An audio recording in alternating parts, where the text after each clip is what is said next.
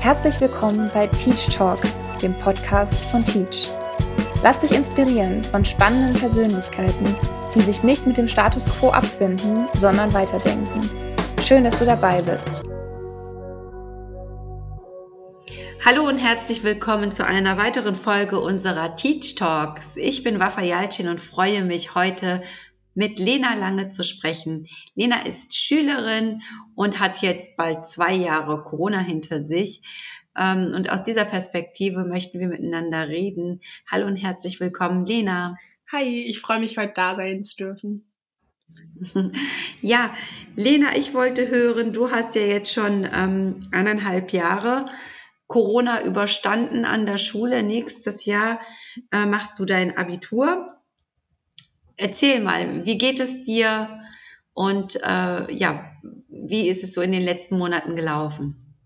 Ja, sehr gerne. Also äh, grundsätzlich glaube ich, dass ich äh, sehr, sehr viel Glück hatte die letzten Monate während Corona.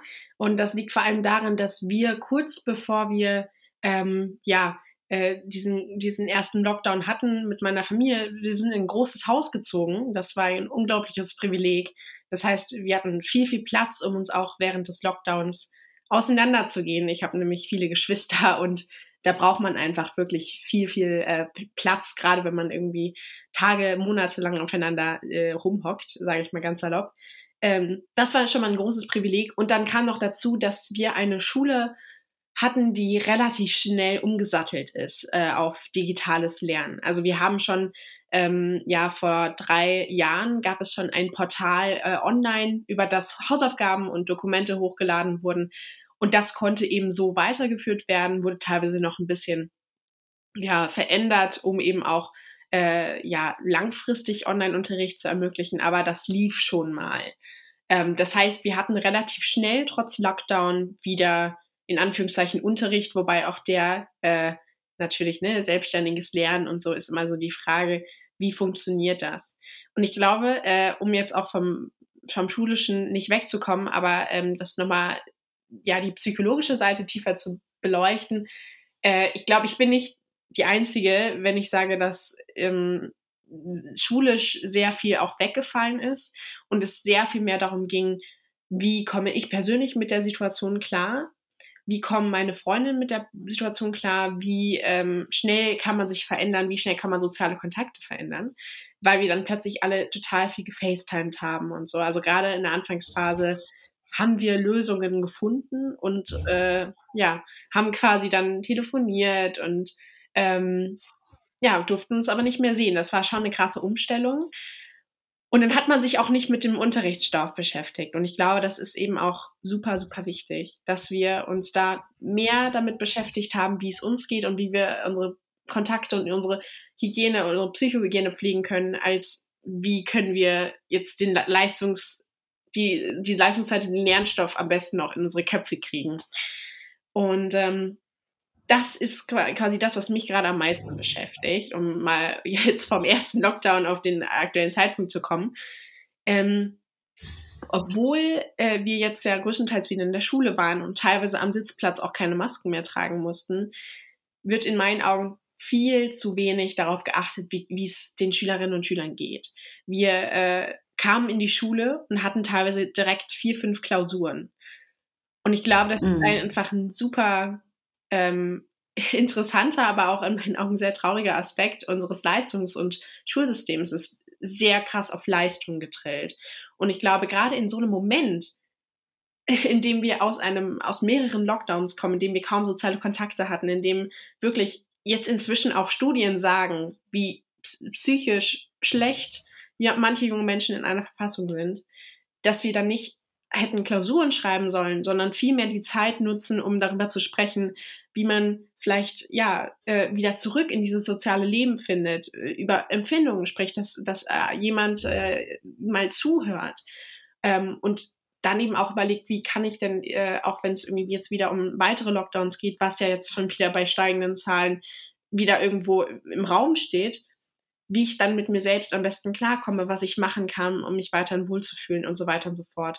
Und ich glaube, da ja. Ja, wird deutlich, wie krass auf Leistung getrillt wird. Und das ist eben in meinen Augen ein ganz großes Problem. Ja, ja, vor allen Dingen, du, ich glaube, dich hat das ja auch betroffen, ähm, weil du in der elften Klasse bist. Das heißt, ähm, die Klassen sieben bis elf waren ja so ein bisschen außen vor. Die Abgangsklassen wurden natürlich ein bisschen mehr ins Visier gezogen und die Grundschulen. Aber alles, was so dazwischen war, ab Klasse sieben, ist ja eigentlich so ein bisschen hinten runtergefallen, oder? Ja, also ich hatte war quasi während des ersten Lockdowns in der elften und jetzt bin ich in der zwölften, aber ich kann das schon sagen, dass ich einen großen Unterschied gespürt habe ähm, in der Behandlung. Also in der elften ähm, hatte, mein, meine Schwester hat das Pech, jetzt in der elften zu sein, die war vier Monate lang zu Hause, von, von Weihnachten mhm. bis April. Und das soll vorbereitend auf die Oberstufe, aufs Abitur sein.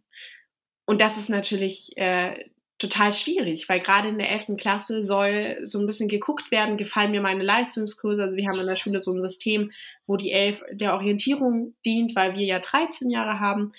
Und ähm, ja, das ist so ein bisschen äh, hinuntergefallen, weil wie will man wirklich gucken, ob einem ein Leistungskurs gefällt, ob einem die Dynamik der Lehrkraft gefällt, ob einem die Dynamik des Kurses gefällt, wenn alles online, alles von zu Hause gemacht wird. Das ist ja praktisch gar nicht möglich.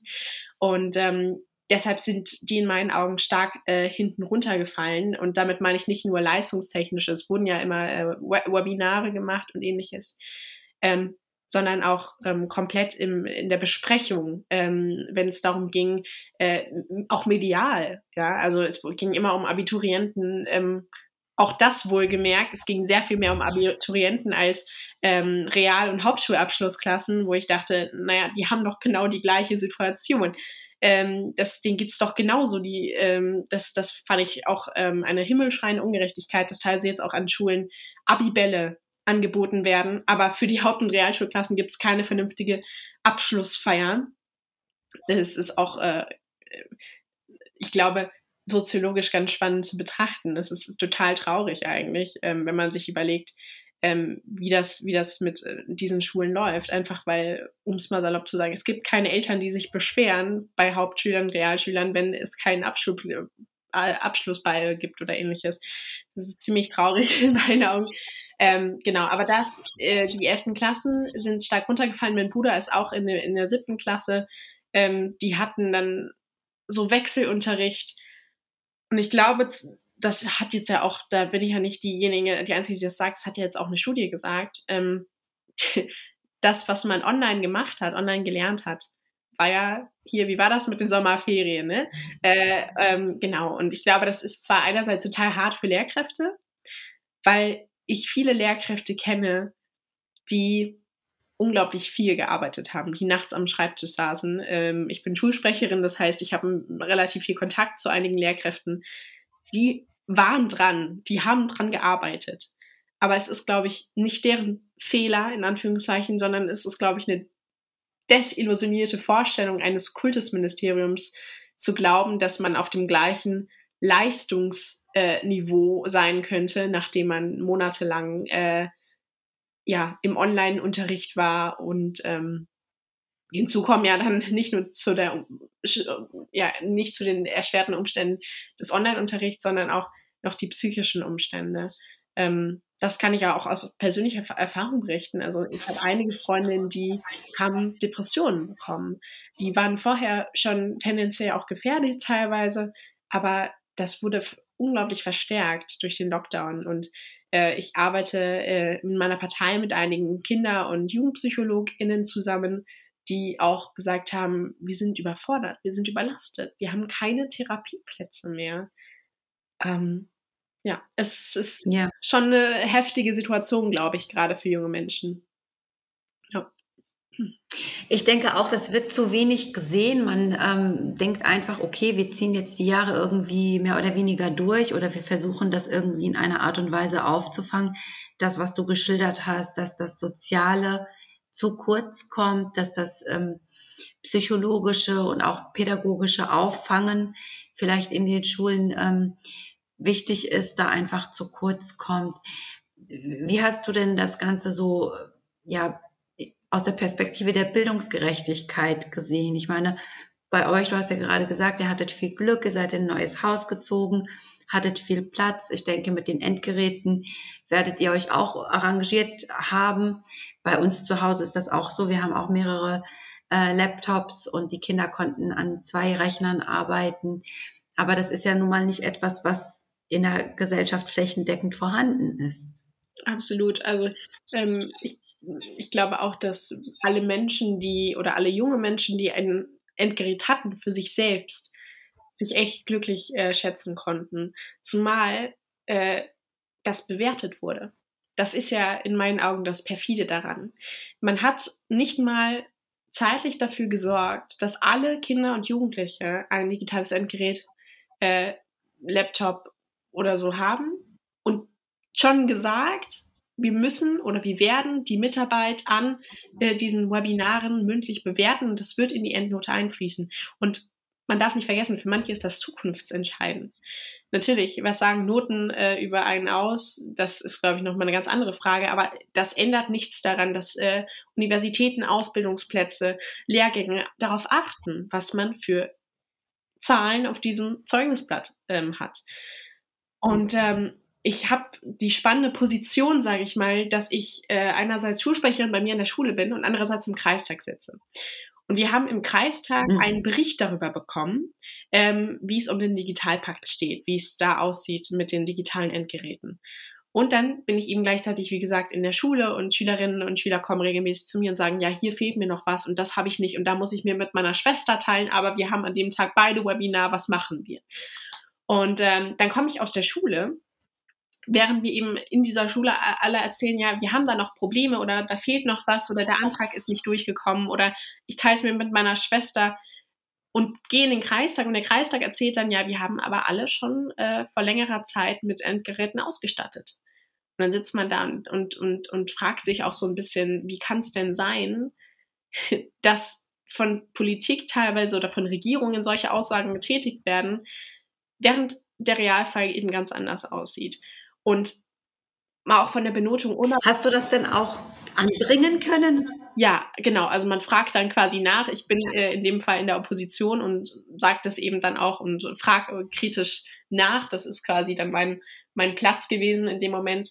Ähm, und in der Schule gucke ich halt, dass die Anträge ausgefüllt werden und so weiter und so fort. Aber das ist halt, äh, ja, unglaublich viel Arbeit. Und bis eben alle Laptops haben, ist es, geht's eben ja auch nochmal weiter. Und auch die, allein die Qualität bei Handys, selbst wenn man sich mit den Handys eingeloggt hat, teilweise ging dann das Mikrofon nicht und äh, dann hat man irgendwie die Inhalte nicht gesehen, die dann auf den Slides drauf waren, weil das Handy einfach sehr viel kleiner als ein Laptop ist.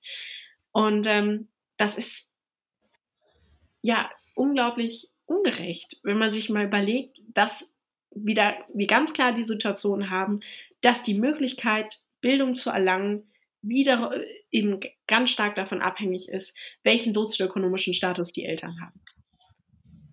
Also das hast du tatsächlich so empfunden, auch dass Schülerinnen und Schüler, die jetzt aus ähm, ja vielleicht sozial schwächeren Verhältnissen kommen, da nicht mithalten konnten. Absolut. Ähm, und es jetzt, ich habe ja erzählt, äh, teilweise schreiben wir jetzt Klausuren und Ich, also, ne, ich habe einen Freundeskreis, da können sich die Eltern leisten, den äh, Kiddies äh, Nachhilfe zu finanzieren.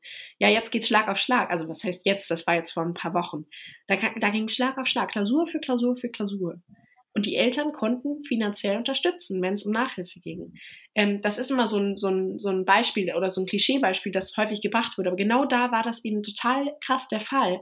Einige konnten sich diese Nachhilfe leisten. Einige konnten eben aufgefangen werden in diesem Bildungsbecken und andere hatten eben nicht die Möglichkeit, äh, ja, das sich zu leisten. Die Eltern hatten sich nicht die hatten nicht die Möglichkeit, sich das zu leisten. Und ähm, dann kam ja eben auch nochmal ganz krass hinzu, dass eben Menschen, die tendenziell in Bürojobs waren, in Jobs, die besser bezahlt sind, äh, konnten zu Hause bleiben, konnten sich um die Kinder kümmern, hatten dann eben auch da die Möglichkeit, gerade bei den Jüngeren hinterher zu sein. Das war bei meiner Familie auch der Fall. Ich habe, dadurch, dass ich so viele kleine Geschwister habe, habe ich so fast jede Altersgruppe mitgenommen. Mein kleiner Bruder äh, wurde relativ frisch da rangeführt äh, an dieses ganze Online-System und musste dann irgendwie anfangen, Dokumente hochzuladen. Und da braucht es natürlich mal eine große Schwester oder einen Elternteil, der das da drüber guckt und sagt, ja, das ist jetzt hochgeladen, hast du gut gemacht, oder nee, guck mal, da, schau noch mal da. Ähm, und das können Eltern, die im Homeoffice sind, weil die äh, eben diese Möglichkeit hatten, von zu Hause zu arbeiten. Und dann gibt es viele Menschen, auch tendenziell in schlechter bezahlten Jobs, die eben kein Homeoffice machen konnten, die weiterhin ja raus mussten zum Arbeiten. Und was war mit den Kindern? Die waren quasi auf sich allein gestellt. Und allein da hat man schon äh, unglaubliche Gefälle zwischen besser situierten und äh, schlechter situierten, finanziell schlechter situierten ähm, Familien. Ja. Du hast eben gesagt, ähm, du, dass du politisch aktiv bist. Du darfst das gerne noch ein bisschen ausführen, ähm, äh, wo du bist und welche Position du da inne hast. Und ähm, was mich interessieren würde, auf, aus der politischen Perspektive, ähm, wie, wie kannst du das denn äh, vereinbaren? Bringst du da die ganzen Bildungsthemen, kannst du die überhaupt unterbringen oder wird da deine Stimme gar nicht gehört? Ähm, genau, ich, ich sitze einmal in der Stadtverordnetenversammlung und einmal im Kreistag und ähm, bin da jeweils in Ausschüssen, die mit Jugend zu tun haben, also in der Stadtverordnetenversammlung Jugend, Soziales, Integration und ähm, ja, im Kreistag äh, Schulausschuss, Bildungsausschuss, Freizeitausschuss, das ist quasi in, in einem Ausschuss zusammengefasst. Und ähm, das ist einerseits total cool, weil man mal dran sitzt, so als Schülerin, wie wird denn überhaupt meine Schule gestaltet, wer, wer macht das und so. Und jetzt bin ich quasi äh, selbst da irgendwie am Zug und darf mitgestalten, so jedenfalls die Traumvorstellung. Es dauert natürlich sehr lange, alles. Also dieser Digitalpakt, von dem ich gerade gesprochen habe, den wir sehr stark kritisiert haben, der jetzt schon ähm, vorgestellt wurde, der hat auch monatelang gedauert. Und ich glaube, dass das eben so ein bisschen das Thema ist. Ne? Bei Corona, das kommt immer so Schlag auf Schlag und jetzt ein Lockdown und jetzt ein Lockdown. Das ist eigentlich immer relativ spontan. Klar, man kann mit Inzidenzen, die ja aktuell als äh, Wert genommen werden, um eben äh, Maßnahmen festzumachen, äh, schon grob sehen, in welche Richtung es geht. Und trotzdem ist ja eigentlich alles relativ spontan. Oder wenn jetzt hier bald wieder Ministerpräsidentenkonferenz äh, tagt, weiß man auch noch nicht so recht, was kommt bei rum. Und dementsprechend müssen halt die kommunalen Parlamente, in denen ich sitze, nachziehen. Und diese Zeit ist sehr lang, häufig. Und äh, ich glaube, deshalb hat es auch relativ lang gedauert, bis eben alle Schülerinnen mit Endgeräten versorgt waren, beziehungsweise ist ja teilweise immer noch nicht der Fall. Aber zumindest das jetzt auf Papier so sein soll. Und ich glaube, dass ich meine Position, wir sind hier im Kommunal als Grüne in der äh, Opposition, ähm, das Hinterfragen ist. Und ich glaube, es ist super spannend, wenn eine Regierung sagt, wir haben alle äh, versorgt mit Endgeräten. Die Frage ist, sind sie wirklich davon überzeugt? Und sollten sie davon überzeugt sein, dann war es quasi in dem Moment meine Position zu sagen, nein, das stimmt nicht. Das stimmt nicht und äh, dadurch konnten hm. sie quasi mal zumindest darauf aufmerksam machen, dass da eben noch Defizite existieren. Ähm, genau, das, äh, glaube ich, kann ich im Moment ganz gut machen. Man muss aber sagen, ich bin im März gewählt worden. Wir haben jetzt noch äh, die Ausschüsse, ich glaube, vor anderthalb Monaten äh, erst konstituiert. Das heißt, in der inhaltlichen Arbeit äh, dauert das alles noch ein bisschen. Ähm, wobei ich schon eigentlich einen ganz coolen Antrag zum Thema Schule schreiben konnte, kostenlose Hygieneprodukte und wir sind mal gespannt, äh, ob der durchkommt, genau. Da drücke ich dir die Daumen. Danke. Ähm, was, was meinst du, kann denn aus deiner Perspektive verbessert werden, jetzt auch in der Corona-Situation äh, bis zum nächsten Jahr, bis die nächsten Abschlussklassen ihre Abschlüsse machen, sei es Hauptschule oder Realschule oder auch natürlich die Abiturienten? Ähm, Wir haben ja jetzt unheimlich viel eigentlich gelernt aus dem letzten Jahr und wir haben viele Erkenntnisse auch, die breit durch die Presse getragen wurden, sei es ähm, ja Bildungsgerechtigkeit, aber auch die Themen, wie du sagtest, psychologisch. Ähm, was meinst du, könnte man da wirklich ansetzen und sagen, hey Leute, lasst uns diese Dinge einfach nochmal ins Auge fassen und versuchen nicht die gleichen Fehler zu machen? Ja. Und ist das realistisch vor allen Dingen? Kann ja. das umgesetzt werden? Ja. Ich glaube, was du gerade gesagt hast, dass wir einiges gelernt haben, dem würde ich auch zum Teil zustimmen. Also ja, wir haben einiges gelernt. Ich glaube, man könnte super viele Schlüsse aus der Zeit ziehen. Und dann kommen wir zum Thema realistisch. Äh, ob das jetzt so passiert ist, ich weiß nicht. Und ich glaube, das ist eben auch so ein bisschen vielleicht ein Appell oder das, was ich mir wünsche für die Zukunft. Wir haben ähm, gelernt, wie schlecht es Schülerinnen und Schülern geht, psychologisch, wie schwierig das ist, ja, in dieser Situation klarzukommen. Und trotzdem haben wir, nachdem der Lockdown, ich glaube, zweiter war das, oder jetzt dritter, komme ich ein bisschen durcheinander mit, wir haben die Schulen geöffnet, haben alle reingeschickt und haben statt, ja, die Zeit zu nutzen, um Dinge aufzuarbeiten, im soziologischen Sinne gar nicht, ich, also ich finde es mal ganz, ganz schlimm, wenn, wenn wir zu viel von Leistungen und Bildungsdefiziten sprechen. Und st- also statt diese freien Stunden zu nutzen, haben wir Klausuren geschrieben. Also wir haben Projektwochen gestrichen wegen Corona und haben normalen Unterricht weitergemacht. Wir haben Klassenlehrerinnenstunden gestrichen, um ja, Inhalte reinzuhauen. Und ich glaube, das muss sich langfristig verändern, gerade wenn wir hören, dass dieser Lockdown noch lange nicht, äh, dieser Lockdown, diese Pandemie noch lange nicht vorbei ist. Sonst ist das, glaube ich, langfristig ganz, ganz, so traurig sich das anhört, ganz fatal für junge Menschen. Diese jungen Menschen haben gerade wirklich, äh, ich will nicht sagen Trauma, das wäre zu viel, aber die, wirklich, die sind in einer Situation, die emotional unglaublich schwierig ist. Und diese jungen Menschen sollen in den nächsten Jahren nicht nur die Kosten von Corona tragen, ja, die Schulden, die jetzt aufgenommen werden, ist auch nochmal eine andere Geschichte, die Kosten von Corona tragen und sind, werden aber jetzt nicht vernünftig darauf vorbereitet. Ähm, ich sage mir ganz salopp, natürlich ist es cool, über Photosynthese zu lernen, aber die hilft mir langfristig, also wenn die jetzt in die freien Stunden gestopft wird, bringt mir das gar nichts, wenn ich in zehn Jahren, äh, ich sage es mir ganz frech, mit einer Depression im Büro sitze. Und ich glaube, dass wir viel zu häufig vergessen, dass das, was in den jungen Jahren passiert, ähm, als, ja, oder gerade die Schule als soziale Instanz unglaublich wichtig für die Entwicklung ist und für das Wohlempfinden und für die Selbstbestimmung junger Menschen. Und äh, ich glaube, dass man viel zu wenig junge Menschen mit einbezieht. Ich bin immer diejenige, die sich dann hinstellt und sagt, wir brauchen ein Jugendwahlrecht, wir brauchen in jeder Kommune Jugendbeteiligungsformate, wir brauchen Jugendparlamente, Jugendvertretungen, einfach verschiedene Jugendformate, um Menschen aller Gruppen einzubeziehen. Ähm, wir brauchen das auch auf Landesebene. Es reicht nicht nur, wenn wir das kommunal haben, sondern auf Landesebene, wo nämlich auch letztendlich über die Schule und die Lehrinhalte entschieden wird.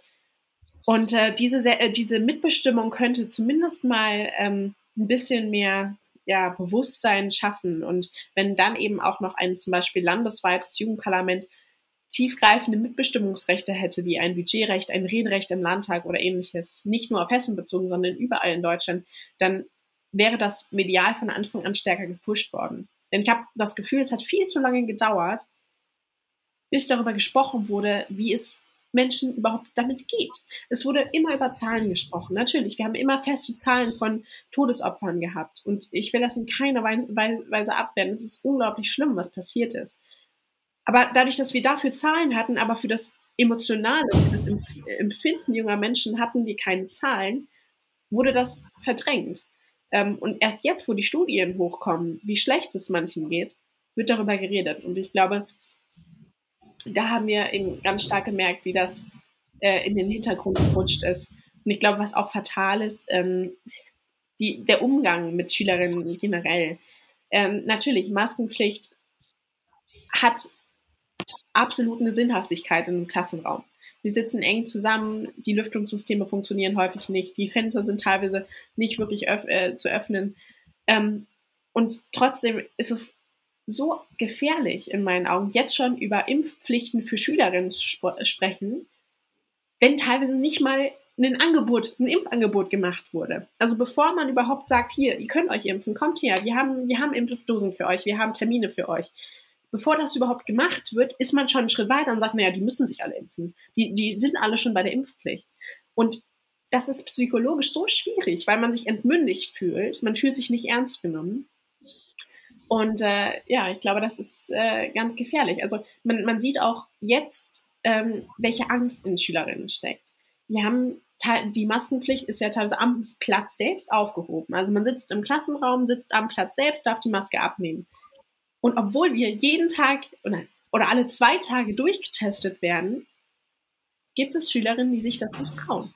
Und niemand, niemand soll bitte jemals dafür äh, geschämt werden, wenn ich es mal irgendwie in Englisch sagen darf, äh, oder ja, dafür, ähm, ja, ich weiß nicht, blöd angemacht werden. Das ist die freie Entscheidung. Aber ich finde, da merkt man total krass, was für eine Angst herrscht. Obwohl wir getestet sind, alle zusammen, sonst darf man ja gar nicht die Schule betreten, und noch Abstand haben und die Fenster offen sind, nehmen die Menschen ihre Masken nicht ab. Und ich glaube, das zeigt so krass, wie viel Angst in jungen Menschen steckt. Und ich glaube, der Fehler, der jetzt gerade von Politik gemacht wird, ist, dass man viel zu wenig junge Menschen fragt. Es gibt irgendwelche Räte, die besprechen, wie sieht es mit Lehrinhalten aus, wie sieht es mit Digitalisierung aus. Aber da sitzen keine jungen Menschen drin. Und ich glaube, das ist so fatal und unterstreicht einfach, wie bei fast jedem Thema, Klimaschutz, Digitalisierung, Renten, junge Menschen haben keine Lobby. Sie haben keine Lobby. Und das ist sehr traurig. Ja, das ist auch etwas, was uns aufgefallen ist. Was meinst du, könnte man denn wirklich dann, ähm, oder an welcher Instanz könnte man was ändern? Weil das ist ja auch eine Frage, die ich mich, die ich mir als Mutter gestellt habe. Klar, ähm, ist es an vielen Schulen oder ich glaube sogar an allen Schulen der Fall gewesen, dass man gesagt hat, es bleibt keiner sitzen, es wiederholt keiner die Klasse, es kommen einfach alle weiter und ähm, wir gucken einfach, wie man damit umgehen. Jetzt wird aber, wie du eben auch gesagt hast, ähm, versucht, irgendwie Lernrückstände aufzuheben in irgendwelchen Sommercamps. Einige können sich sowas leisten, andere kriegen Nachhilfe. Ähm, was wäre denn ja, generell betrachtet fairer, sollte man einfach sagen, okay, wir vergessen jetzt einfach in der Zeit dieser Corona-Pandemie die Lehrpläne und ähm, die Bewertungssysteme. Wie kann man das denn wirklich kurzfristig lösen? Oder haben die Lehrer vielleicht auch gar keine Chance, sowas umzusetzen? Dass sie sagen, nee, wir, wir sind geknebelt, wir müssen uns an diese Lehrpläne halten, solange das nicht von oberen Instanzen anders entschieden wird.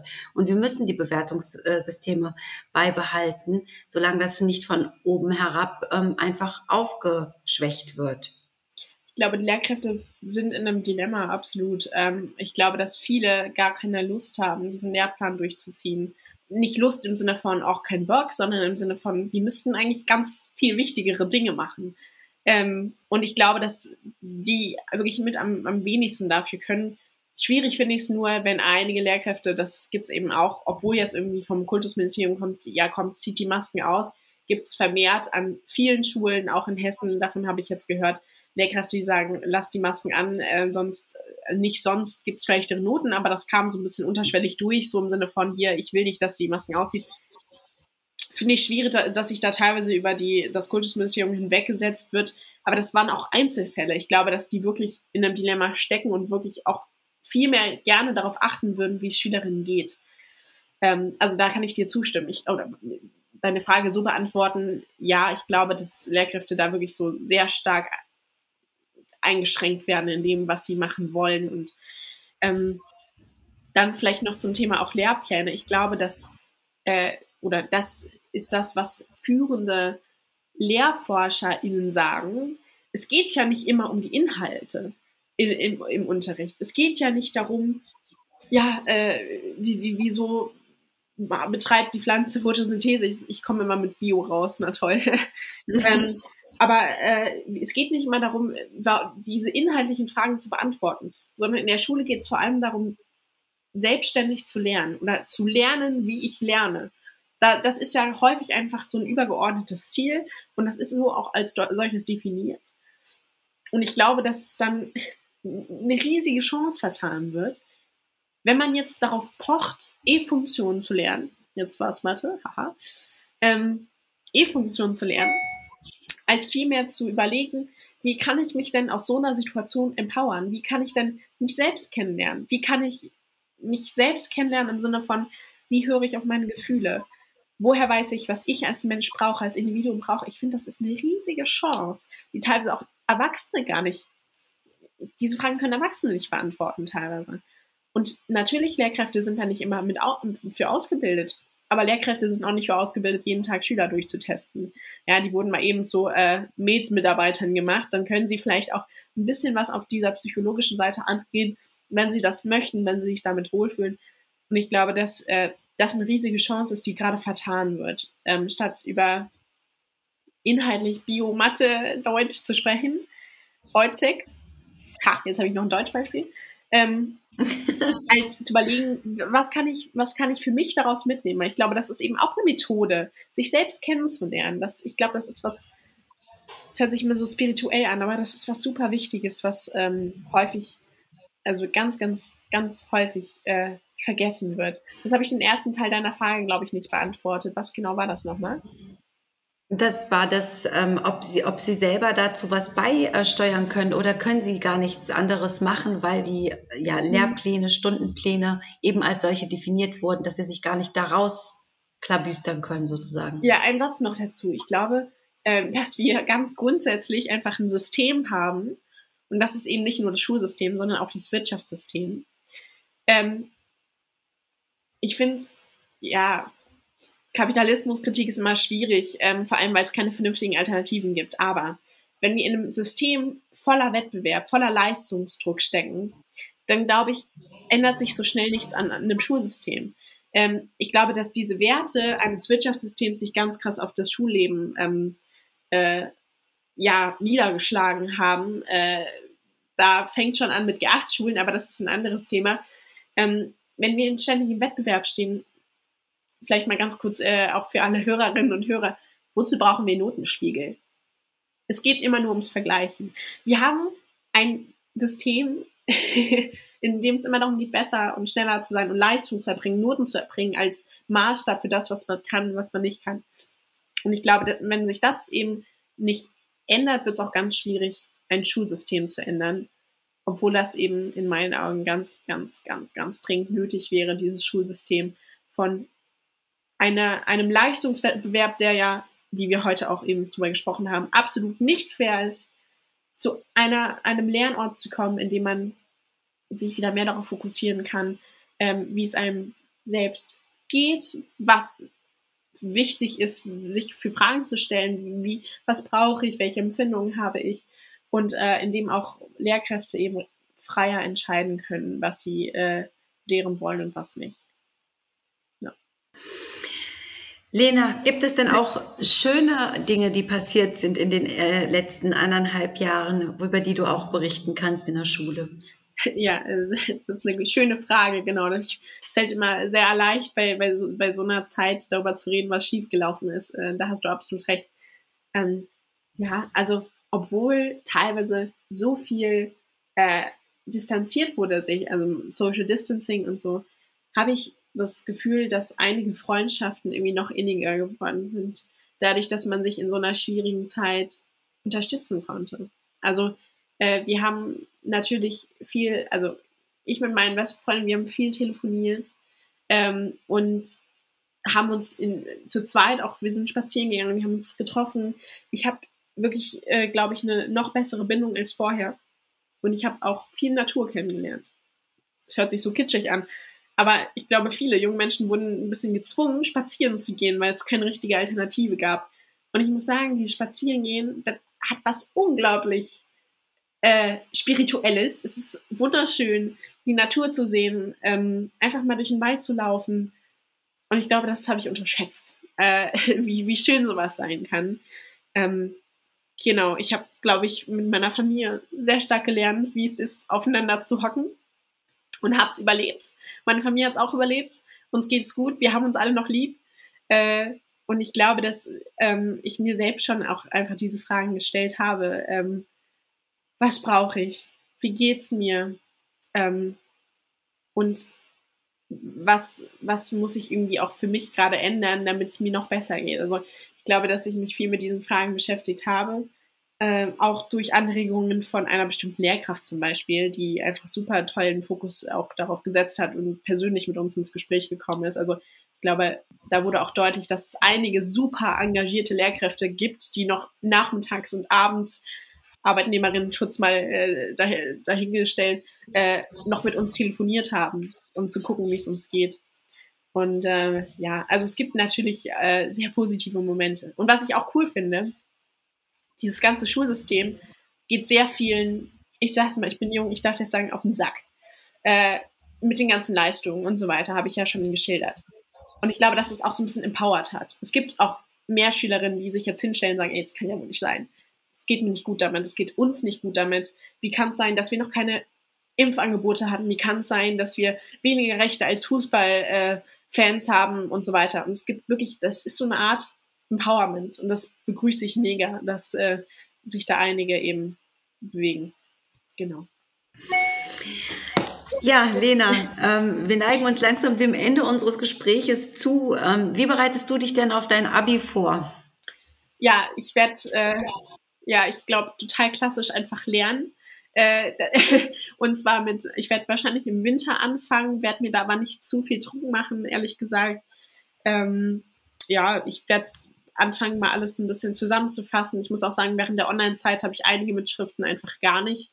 Äh, weil ich mich da nicht mit anderen Themen beschäftigt habe, aber weil ich da auch teilweise einfach nicht in dem Zustand war, zu sagen, jetzt setze ich mich an den Laptop und mache noch mehr online und noch mehr Konferenzen und ziehe mir das alles rein.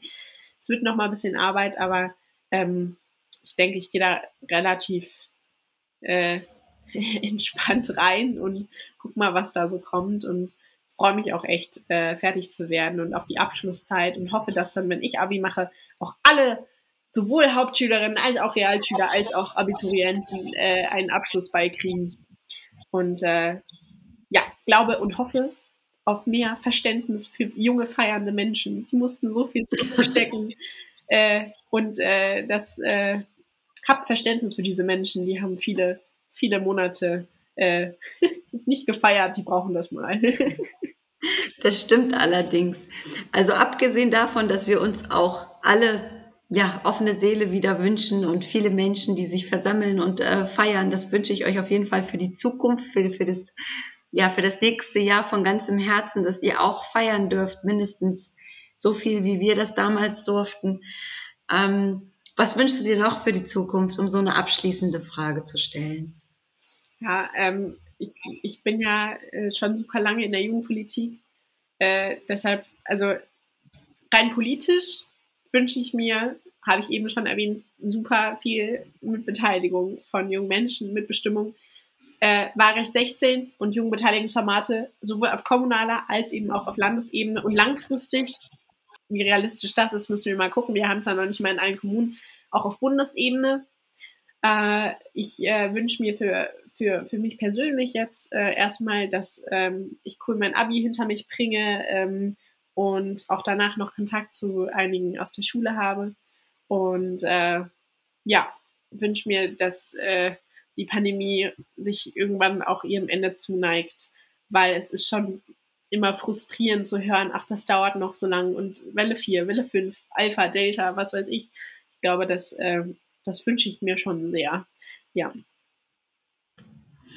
Danke dir, Lena, für dieses schöne Gespräch. Ich wünsche dir auch alles, alles Gute für dein nächstes Jahr, für dein Abi. Danke. Und äh, dass wir hoffentlich alle bald diese Pandemie hinter uns lassen können und dass das Schulsystem auch einige Erkenntnisse mitnehmen konnte. Vielen Dank. Ja, hat mich gefreut, hier zu sein. Ich fand es super spannend und äh, danke. Danke, Lena. Das war unser heutiger Podcast Teach Talks mit Lena Lange. Ich habe mich gefreut, heute mit Lena über ihre Sicht als Schülerin zu sprechen, wie das vergangene, turbulente Corona-Schuljahr vergangen ist. Ich freue mich, dass es Schülerinnen und Schüler wie Lena gibt, die in so jungen Jahren politisch aktiv sind, um für die Jugendlichen in der Politik Dinge zu bewirken. Das nächste Mal spreche ich in unseren Teach Talks mit Ulrike Bentlage.